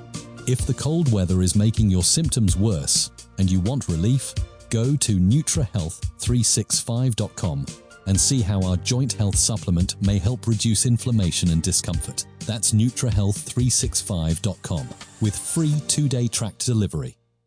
Ask not what the BBG can do for you, but what you can do for the BBG. Support The Richie Allen Show now at richieallen.co.uk. Welcome back. Thank you, James Power. James says, Richie, I hold a unique perspective. I believe the Holocaust was flat, says James. I see what you did there, James. Very good. Very good indeed. Uh, Bike Cub says, I believe it but the numbers are, I don't believe the numbers, he says. And I don't agree with the reparations still ongoing. That's from Boy Cub. Thank you, Boy Cub. Nelly says, I read a book called The Choice by Edith Eger, a Hungarian Jew, about her experiences in concentration camps, including Auschwitz. Utterly, utterly horrific. It happened, says Nelly. I interviewed a couple of Holocaust survivors over the years. Um, during my time on radio in Spain, I met a lovely old lady uh, who since passed away. And she talked to me at great length one evening on Talk Radio Europe about her experience. And this is me coming down with some sort of early onset dementia because I should remember exactly where she was held. It wasn't Auschwitz, it wasn't Treblinka. It may have been Sobibor, it could have been Dachau. But she talked to me about it. We sat there for a couple of hours and the woman was telling me the truth. She wasn't making it up, you know. And uh, yeah, and I visited both Dachau and Auschwitz in the past myself and spoke. I, I, I do mention this a lot, but it's worth mentioning. I spoke to a very elderly German man who grew up outside of Dachau. We talked at length through an interpreter. My friend spoke fluent German. We talked about, you know, he talked about the great shame in the town. Um, young men were greatly ashamed later on. And I said, why was it when you found out? What had gone on in Dachau, the experiments that were done there. And he said, no, not that we found out. He said, we knew, we knew what was going on in there. And we didn't do anything about it.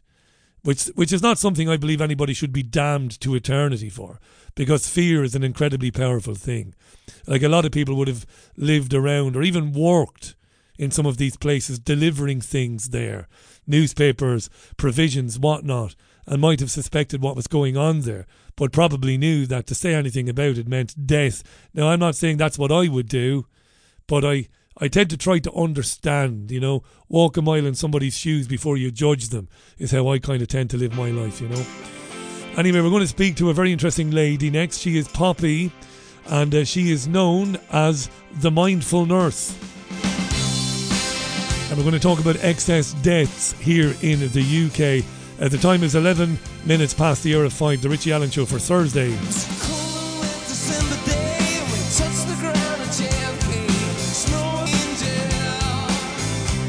Right, then we don't ordinarily cut short the music as quickly as that. U2, Angel of Harlem on the Richie Allen Show, 12 minutes past 5. I'm looking forward to speaking with our guest. I mentioned at the beginning of the programme, I was sent a copy of a TikTok video to my Twitter account today and it was a video of our guest. She's a nurse. She is a registered nurse. She has been uh, for over nine years.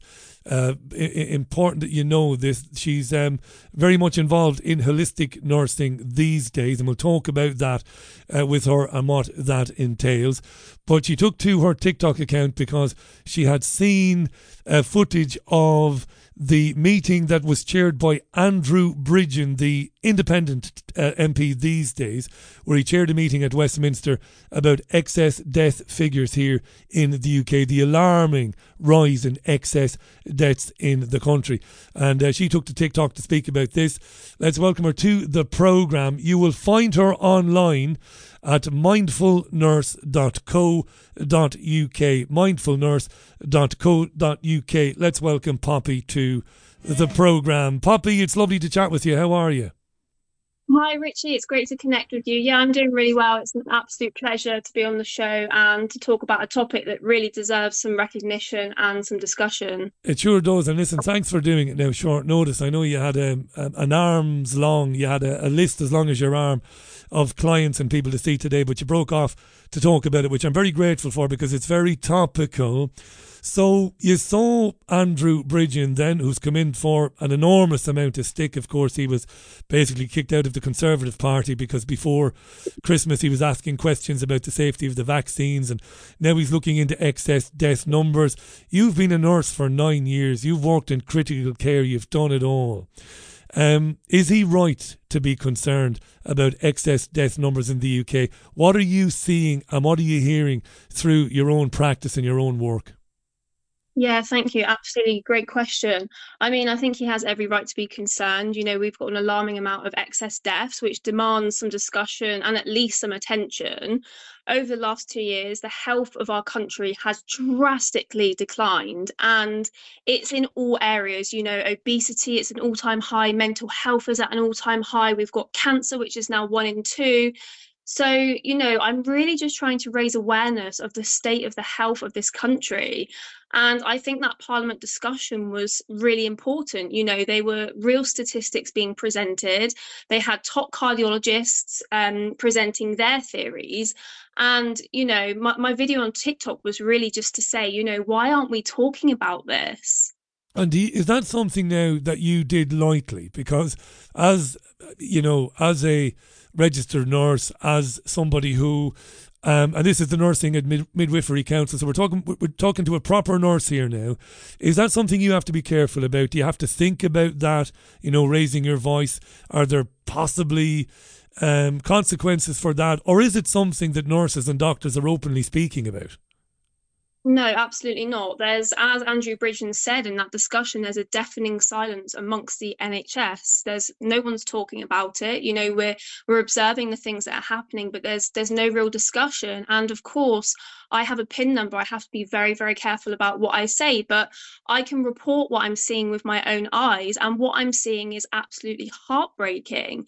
You know, people are sick and people are dying. And I didn't want my video to scare people, but actually, the videos where I'm raising awareness on the health of people in this country, they're going viral because people want to know what's happening and they're not getting it from the media. No. They're not seeing it anywhere else. So it's really important that we come together as a community and start talking about what we're seeing and what we can do to try and improve the health. And by excess deaths, just for listeners who maybe don't understand what it means, it means Yeah. we, we count the amounts of deaths that would be unexpected um, every year. Um, you know, the, the amount of deaths that would be above the norm that we would expect for any year, and they sometimes kind of flesh it out to, to a five year period. And what fascinated me about your video, Poppy, was was that you you see and you have seen that we're not talking about excess death deaths in terms of like we're talking about OAPs and very senior people. We're seeing a rise in the amount of deaths eh, amongst younger people, aren't we? People aged um, 18 uh, to 45 or 20 to 50. It's that kind of age bracket, kind of middle aged or younger people, that we shouldn't be seeing a you know an unexplained rise in death numbers. It's that age group that concerns you. Yeah, absolutely. So, what was discussed in Parliament was that it's the 50 to 65 year old age group that we're seeing this excess deaths in, and those are the cardiovascular excess deaths. So, those are cardiac arrests, those are multiple blood clots in the lungs, those are strokes, and that is specifically in that age group 50 to 65 year olds so i would say that's the middle age group. Now some when when some uh, newspaper writers and some broadcasters when they attempt to explain it which isn't often because you're right poppy it's it's a bit of a taboo subject as as bridgen himself has said. But when you do get an attempted explanation they say well look we shut down the health service during 2020 and 2021 to treat COVID almost exclusively. Because of this, we didn't give people the scans and the screenings they should have had. And maybe that explains some of these excess deaths. When you hear that, is there some truth to that? Yeah, absolutely. I think there is certainly some truth to that, especially in things like cancers that didn't get diagnosed early enough. But actually, a lot of these presentations that we're seeing, they're very acute situations. So things like cardiac arrest, which is heart attack, things like blood uh, blood clots on the lungs. Those are very acute emergency situations. So that doesn't link up with the fact that people missed appointments back in 2020. That's a fairly good point, isn't it? It's a lot of these cardiac events and blood clots. Um, I, I don't know about yourself. I'm, I'm, I'm guessing. I mean, I, am on the website, so you'll find Poppy at mm-hmm. mindfulnurse.co.uk. Do check it out, dear listener. Check Poppy out, mindfulnurse.co.uk. I will put a link to the website on the podcast notes after the live radio show has ended. Good to chat with you, Poppy. She's a holistic nurse practitioner in Devon. Um, you look pretty fit to me. That's a terrible thing to say to a lady on a radio show. When I say fit, you mean you, you look physically fit. You, I'll get into trouble. Physically fit. You look you look healthy. I suppose you have to. You can't be advising people on how to be healthy if you're not healthy yourself. So the reason I mention that your fitness is I'm guessing you're into sports. Um, I attend sports regularly, rugby league. Uh, I go and watch Manchester United. Don't say a word, Poppy. Uh, I also go and watch other sports. Um, snooker even. I go and see the snooker. People are being carried out of the crowds it's not just young men and women who are participating and are on the field.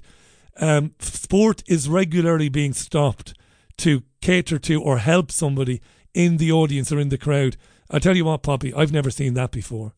It's happening all no, the time. No, I don't think you know we've never seen anything like it, and it's not just sportsmen. It's you know it's radio. It's uh, sorry, it's uh, TV presenters. It's it's across the board, and you know so there was an argument in parliament that actually maybe the the um, excess deaths in this country could be because we already have quite an unhealthy population because they compared statistics to sweden who had a similar vaccine uptake but have less excess deaths. And the argument there was well actually sweden's one of the most healthiest countries in europe but then that doesn't account for these younger people that are just dropping down, you know, these footballers who are dropping down and having cardiac arrests, which we were seeing on live TV and was actually really quite disturbing. Yeah, we've never seen. We genuinely haven't, and I know this to be true because you know those of us who attend live games, we also watch it on Sky, on TNT, we watch it on Irish Telly, and it's just unprecedented. And to, to see games being stopped because somebody in the crowd has fallen unwell, that's basically that is a new phenomenon, and it's happening all the time.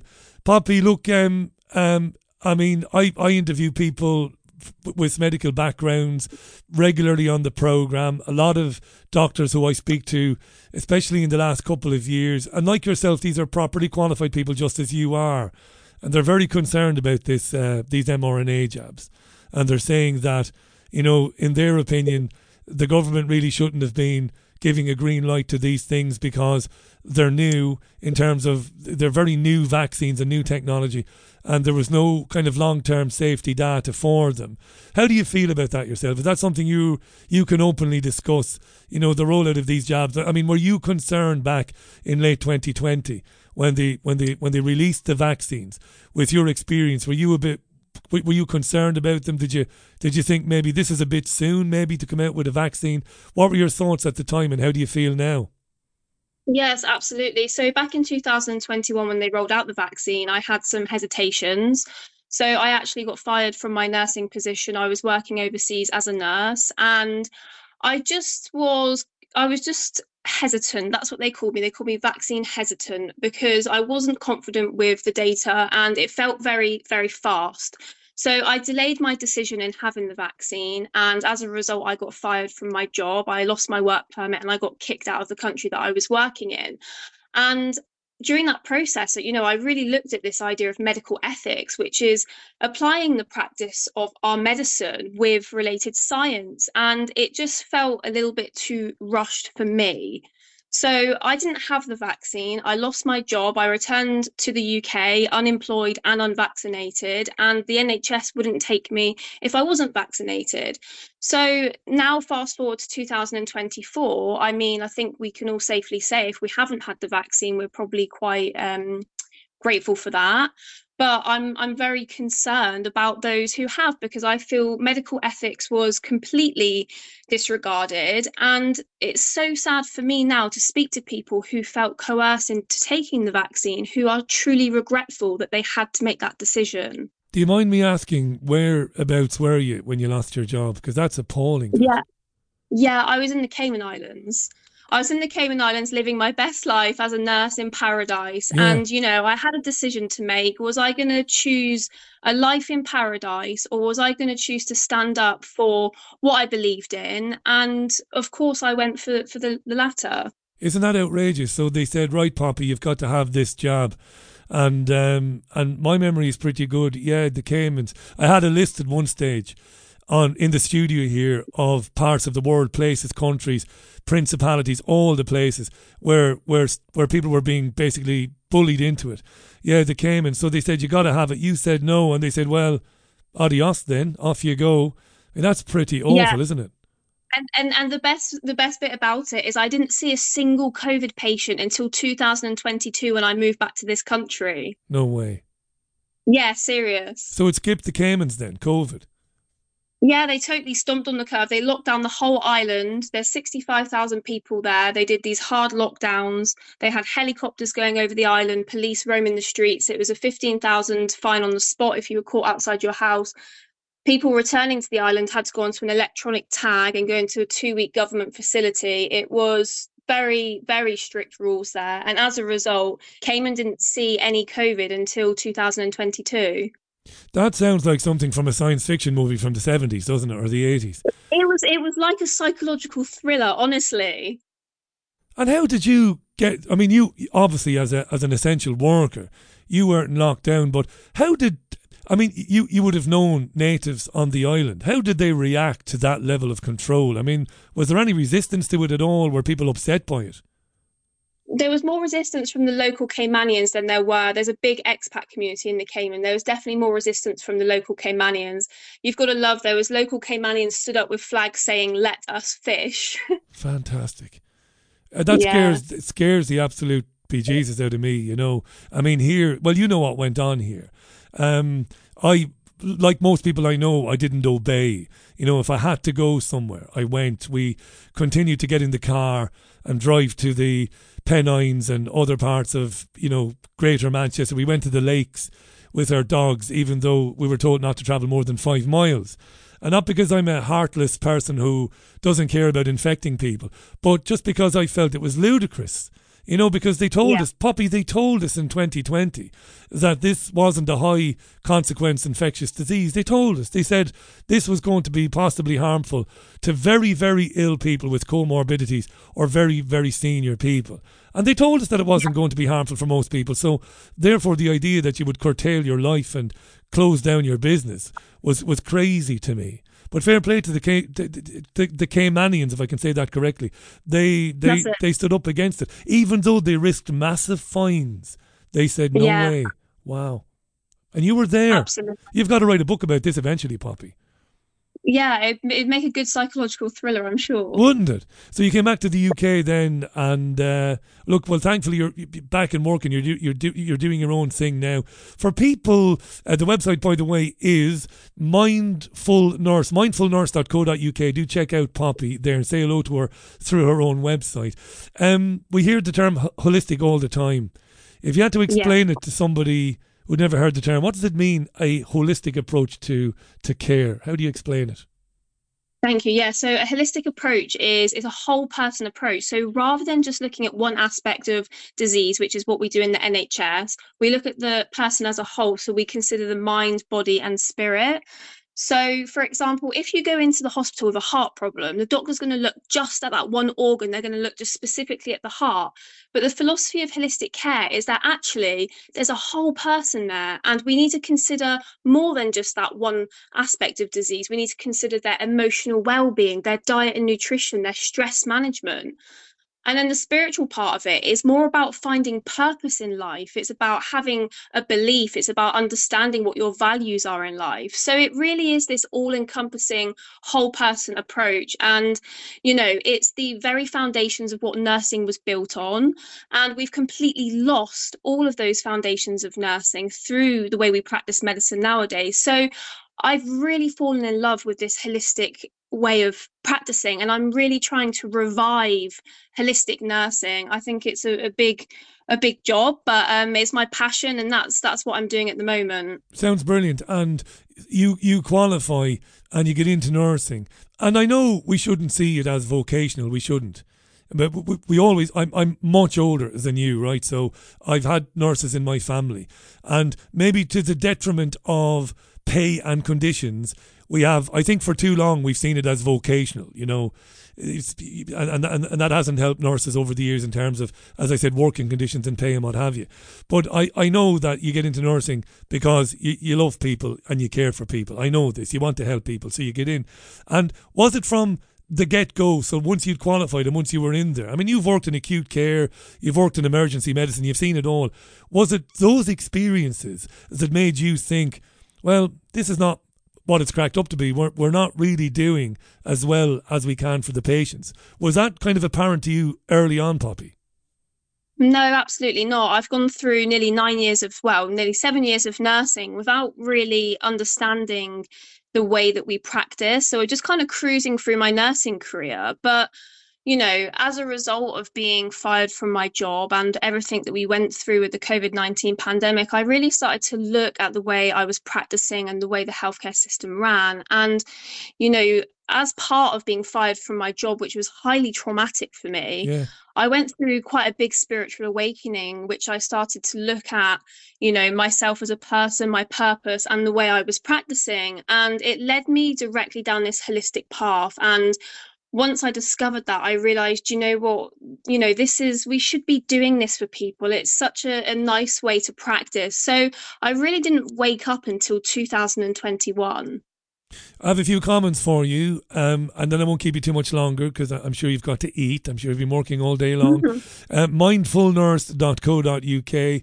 Um, registered nurse Poppy is on the program, a decade of experience in clinical nursing and a master's degree in nursing. And she put me proper there, proper straight there. It was during the whole COVID experience that she began to see there was another way um, to nursing. Was fired. Um, in, in, in paradise, an ideal job Poppy had in, in the Cayman Islands, and for saying no, thank you. This job is maybe you know, maybe not properly proven or tried yet. Maybe I won't have it. She was fired. Um, an embarrassing thing for anybody, as she said, but she came back to the UK. She's building, uh, rebuilding her career and her business. As I said, the website mindfulnurse.co.uk. Let me read a couple of comments for you, uh, Poppy. This one is from Christine, who says, um, one of the things that we learned during the pandemic was that it's not a good thing to do to lock old people away in hermetically sealed rooms and leave them there without access to their loved ones. This can be even more devastating than any disease, says Christine. You see, I, I, I don't have your qualification or your experience, Poppy, but I would have thought what a cruel thing to do to people in their 80s and 90s. Oh, yeah. Lock them oh, away. Yeah, that do you know what? It's absolutely heartbreaking, and the the result of what we're seeing now from the lockdowns, it is it is through the all age groups you know it is the elderly people and the isolation and the loneliness but also it's the children who weren't able to go to school that were forced to wear masks you know everyone has been impacted from the ages all the way through this one from Ardle. He says, Richie, the British Heart Foundation put a press release out only uh, January 22nd, so only 10 days ago. He says they admit that early death from heart disease has reached a 14 year high, Poppy. Wow. Isn't that an incredible stat? Now, look, you were professional enough to concede that some of that will no doubt be down to the fact that people didn't get scans, but the jabs are out there. And I, you, you, know, I don't do sensationalism on this program. I don't do that. I only try to talk about the things I can prove. I know a number of people who are gravely injured by these jabs, and that's in Salford. And these are not conspiracy theory people. Uh, some of them they don't listen to programs like this, but they had a jab and they developed um, thrombocytopenia and stuff like that uh, upon having yeah. the jab. And and yet you probably I mean, you're busy, you're working. But the Prime Minister of this country yesterday was asked, and you'll know this now, of course, Poppy. Andrew Bridgen was granted a question yesterday. He asked him, would he, you know, be a bit wary of the fact that, like the post office scandal, th- the day might come in the future when he might be held to account. And Sunak stood up and he said, the jobs are safe. How can they do that, do you think, with all of this evidence out there that injuries are everywhere? Um, I know. Well, that's why we need to stop talking about it, isn't it? And I think, at very least, if there is speculation, if we are concerned, if people are stepping up and saying there's concern, why are we not at least holding the vaccines for now? Because they're still administering them, they're still doing the, the sixth booster, whichever one we're at now. And, you know, so at least I feel this should just be on hold until we know what's happening. That's amazing, isn't it?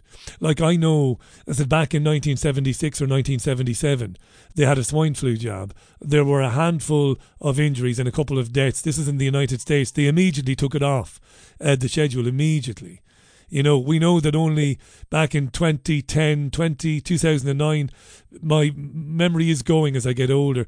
They brought out pan, mm-hmm. they brought out Pandemrix, didn't they, for swine flu, and Pandemrix led to people having narcolepsy, so they withdrew. This your question is really the sixty-four million dollar question. Why would they not at least suspend it for a while? Pending an investigation, but yet they they don't do that. Here's one from Lady Mole, and then I'm going to give you the final word, Poppy, and we let you go. Yeah. It's been nice to meet you today. Brave and wonderfully wise young woman. Well done. Uh, that's from Lady Mole there. Definitely a book in that story. Uh, Bruno says, Richie, very eloquent and very passionate. Poppy has a fantastic ability to clear, clearly respond to your questions with convincing facts. Now it's all over. Would Poppy consider returning to paradise and working in the Caymans? Says Bruno. Hmm. well, Poppy, Caymans again? Thank you. I think um, Cayman was a bit too small of an island for me, but I enjoyed my three years while I was there. I had a brief fling with um, San Jose, Costa Rica, a brief, a brief even fling um, many years ago, and it was you say paradise. I saw it all, Poppy. The turtles, everything. Absolutely oh, yeah. beautiful, you know. And of course the daiquiris and the uh, the the cocktails and, and all the rest of it. Listen, brilliant. If people want to find out more about Poppy, um, and she is um, taking on clients. Mindfulnurse.co.uk to find out all you need to know about a holistic nursing approach to healthcare for the mind, body, and soul. Nice to meet you today. Thanks for your time, Poppy. Thank you so much. I've enjoyed this so much. It's been great to connect with you, and thank you to all the listeners as well. My pleasure. Thanks, Poppy. All the best for now. Again, the website is mindfulnurse.co.uk. Check it out now. And Poppy has put a TikTok video out there. Nice one, not one of these attention seeking ones. But she saw the Bridgen meeting in the House of Commons with the other MPs who showed up, where they talked about the abnormalities around excess deaths she made a video saying, "Look, we we need to talk about this because it's happening." She's seeing it herself in Devon and elsewhere. We are approaching 24 minutes to the top of the hour. It is Thursday's Richie Allen show. Let me read a few comments. A few more have come in on various topics. And I like to get uh, a broad range of opinion on this show. Hi to John, who says, Richie, what gets to me is that some people who are ill won't conflate the illness with the jab, or at least wonder about it. or ask any questions. It's a good point, John. That's a good point.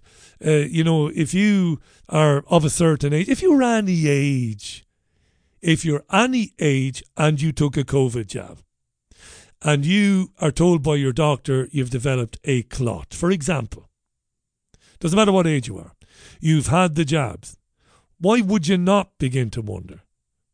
Don't tell me that you're unaware that there are claims online and elsewhere about the jab and clotting. You must have heard this. So why would you put your head in the sand and ignore any discussion of it? I don't know, John.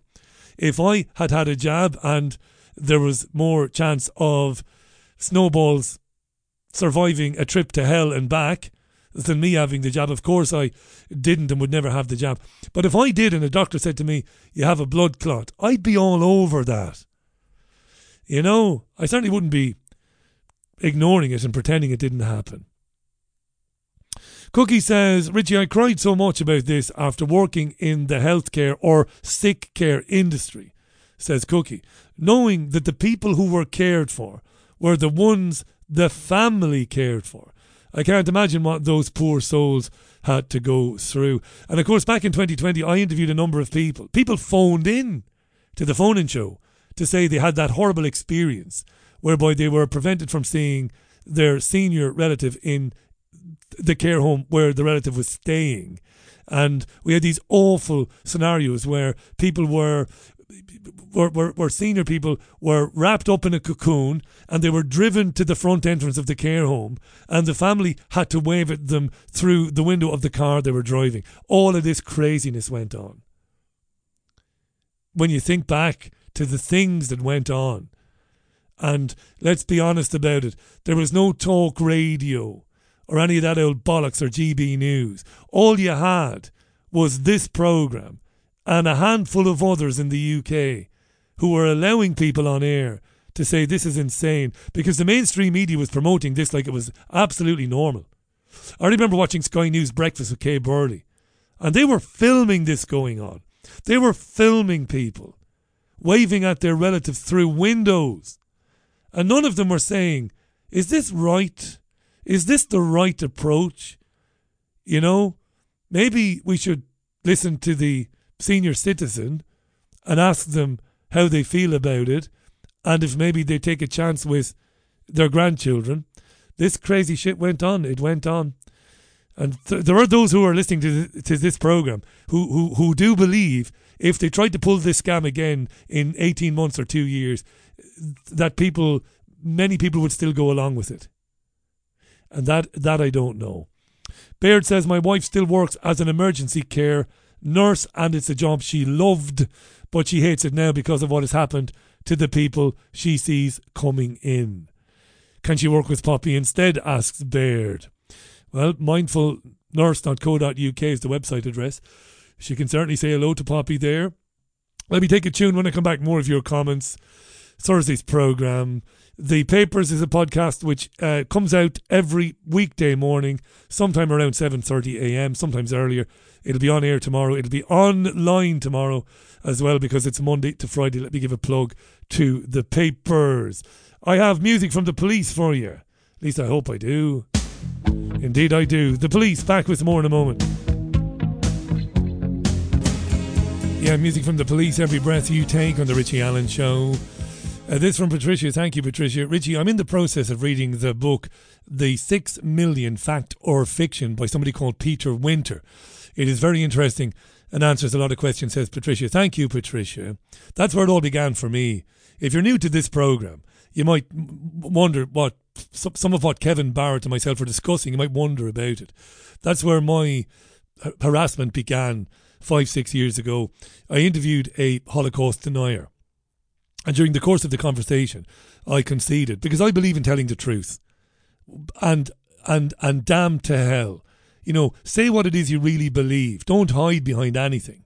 And don't be worried about the consequences of saying what you believe because you can't with with a straight face come and present a radio program or anything if you do not have the courage to say what it is you really believe and stand over it so I was interviewing a guy um, about the Holocaust, and he's a complete denier of it.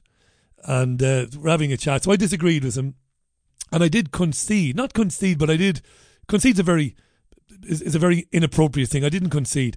What I said to him was, I said I have a problem with the numbers myself. Six million is a massive number. You know, I said I've been there, I've seen it, spoken to witnesses, um, read the transcripts of the trials. It's all there. But yeah, six million is a bit high. And that's when they, and by they, I, I, I've got to say, Zionist groups in the UK, particularly a charity which uh, claims to look out for the interests of Jews, and an organisation which is, um, I, I think it's called Hope Not Hate, which is a farcical organisation which acts as an attack dog to silence anybody that is challenging or questioning anything, anything at all, you know, whether it be gender ideologies, whatever. Hope Not Hate, which is a ridiculous organisation. So I so I, I, I, made a video. I stood over what I'd said. I said, look, um, you know, as a, a guy who's very interested in history and who's travelled extensively in the region, and um, I've not seen anything in my lifetime that would lead me to question the entire story. I, I believe and I know that the the Third Reich had had identified the Jews um, to be exterminated and wanted to kill Jews, you know, and and and attempted to kill as many Jews as they could and interred them. But um, yeah, for for for what it's worth, I've always thought six million. Jesus, that's a that's an enormous number, and that drove some people crazy at the time and uh, they they came after me. Of course, I didn't go anywhere. It's not because I'm the hardest man that ever lived. I'm not even in the top ten million hardest men that ever lived. But I just don't give a shit about people. I don't care. They they went to Fab Radio in Manchester. They went to my accountants who are Jewish and tried to destroy me. Claimed claimed I was a Holocaust denier. You got to get him off. The papers printed it. The Guardian printed it. The Daily Mail printed it. He's a Holocaust denier. And of course, I'm not. And that only went away when I threatened to sue people. There's a lesson. I've given you this lesson too many times, but I'll give it to you again. Um, only threaten to sue people who've got money. People who don't have money don't care. I mean, for libel. And I said, listen, I'm not going to let you away with it. You're not going to do that. Print the truth, which is, I said that, yeah, the number, six million, is a huge number, and I'm not entirely sure about that. To be honest, it's could it be possible? Was it logistically possible. And that's all I said at the time. And everything else I ever said was ignored and put to one side, which is what they do. And they came for me, I suppose. Um, there was a five day Twitter thing. It was, it was, it was kind of huge at the time. Some people, you know, who had quite a bit to lose were brave enough to, to jump in at the time on my behalf and say, this is completely unacceptable. Uh, the guy is um, not what you claim him to be. And uh, you know, th- this is crazy. They posted photographs of me and my missus. They stalked us around Manchester. Uh, there were photographs put online of us in Deansgate. We were threatened with murder. Honestly, now, this is true. All of it is true. Address, photograph of the house, phone numbers were put online. And I eventually had that stopped because I'm lucky enough that I know some very clever people, people who work in tech and people who work in, who used to work in hacking and stuff bright people. And they said, look, I want to find out who these people are who took the photographs and, you know, put my, my, my fiance's name online. I thought I need to stop these people. And I need to, you know, I need to involve some people in this, you know, because I'd have a lot of friends in Republican circles and stuff. And I said, this is going to end. And it did end. It did end. There was no bloodshed. There were no men. There were no footsteps and screams in the night. There were no heavy, burly henchmen or any of that shit at all. Um, people were found and they were told what would happen if they continued it. But but that opened my eyes, you know. And of course, David Icke went through this for years and years and years, long before I ever went through it. And David Icke never denied the Holocaust, never said that Jews were not targeted for extermination, never said that Jews were not chased out of um, nation states historically and scapegoated, which they were, like it or lump it there are a lot of people who listen to me who d- hate, detest Israel, as I do. I despise Israel, hate the, what it does, but I can't ignore that the country I live in and countries I've travelled in, like the United States, those countries, those governments have done worse. Now, the people who really hate the Jews, they'll tell you, yeah, they did, but they did those things at the behest of the Jews, which is bullshit. They did not. There are people, people do exist, who have a an unhealthy obsession with Jewishness and blame Jewish people for everything that goes wrong. And free speech reigns in my world, so you can say whatever you want. I won't ban you. I, I'll even speak to you on this programme. As you've heard me over the years, Red Ice, Nick Kollerstrom, David Duke was on with me, didn't do very well, didn't have any answers. I interviewed a, a Californian would be senator at one, one time who said Jews are born with an evil gene, and I brought him on. This is a free speech zone. I'll talk to anybody. Just don't expect me to agree with you all the time. But isn't it funny that, you know, having travelled in the region and talked about it and interviewed survivors, because I said to a guy, I'm not sure about six million either. You know, there's something very wrong with that, six million. That's how I was thinking at the time. And I talked about the stories about the lampshades and stuff like this, the crazy stories that came out at the end of the Second World War. And a group of people did everything they could to try and wreck me. They, they knew they couldn't stop me doing this, but they tried to get everybody I was working with to disassociate with me. So they said to my accountants, You cannot be his accountant. They said to uh, the radio stations, You cannot broadcast him. They got in touch with my streaming company in California, which I don't work with anymore. Great guys. Shoutcast. They said, You can't stream him. He's a Nazi. And every one of them went, Fuck off. He isn't. And you don't tell us who we do business with. I was kind of lucky. Maybe it wouldn't be the same now in 2024, but back in 2019, uh, 20, yeah, it was early 2019 when, when this all kicked off. I was lucky that I had people who would stand on a point of principle and say no. You know, my Jewish accountant said to me, even if you were a Holocaust denier, he said, uh, we'd still do business with you and we charge you 10 times more. Boom, boom. No, he didn't say that. he said, um, you know, you can't do that. You can't cancel people because of their opinions, even if you find them repugnant. But they knew who I was, you know, and the sort of bloke I am, and that's how it was at the time. So, you know, people people do occasionally accuse me of, you know, oh, Richie won't talk about this. I've talked about it over the years many times, and given the floor to people who'll tell you the whole thing was made up. I've invited them on, I've argued with them, and then I've said, thanks for that, goodbye. And I've argued with them. And the point I made to Kevin was, um, what they were trying to do at the time was, it's not really about what I did or didn't believe. They were saying to me that it is untenable to speak to anybody who has an opinion that we deem to be unstable, to be that we believe to be absolutely abhorrent. And that's what they did when they told the Tories, you know, the Tory party told all of its MPs not to come on this programme specifically. And I used to interview old Tory MPs like um, like Anne Widdecombe and Edwina Currie would be regulars on my programmes. And they were told, don't go on his programme anymore. Why? Because he interviewed Holocaust deniers. And we talked at length about this at the time and how dangerous this was for free speech and for open discussion about anything. The idea that you could cancel somebody, not even for their own opinions, which is bad enough, but because you spoke to somebody who believes something we believe to be evil. It's absolute, I'm going to swear, fucking crazy. But I went through all of that, like, and it didn't stop me. I, I, I might interview a Holocaust denier in the future if somebody has any evidence, all right, I'll bring you on. I'll argue with you. But um, it was a strange old time that.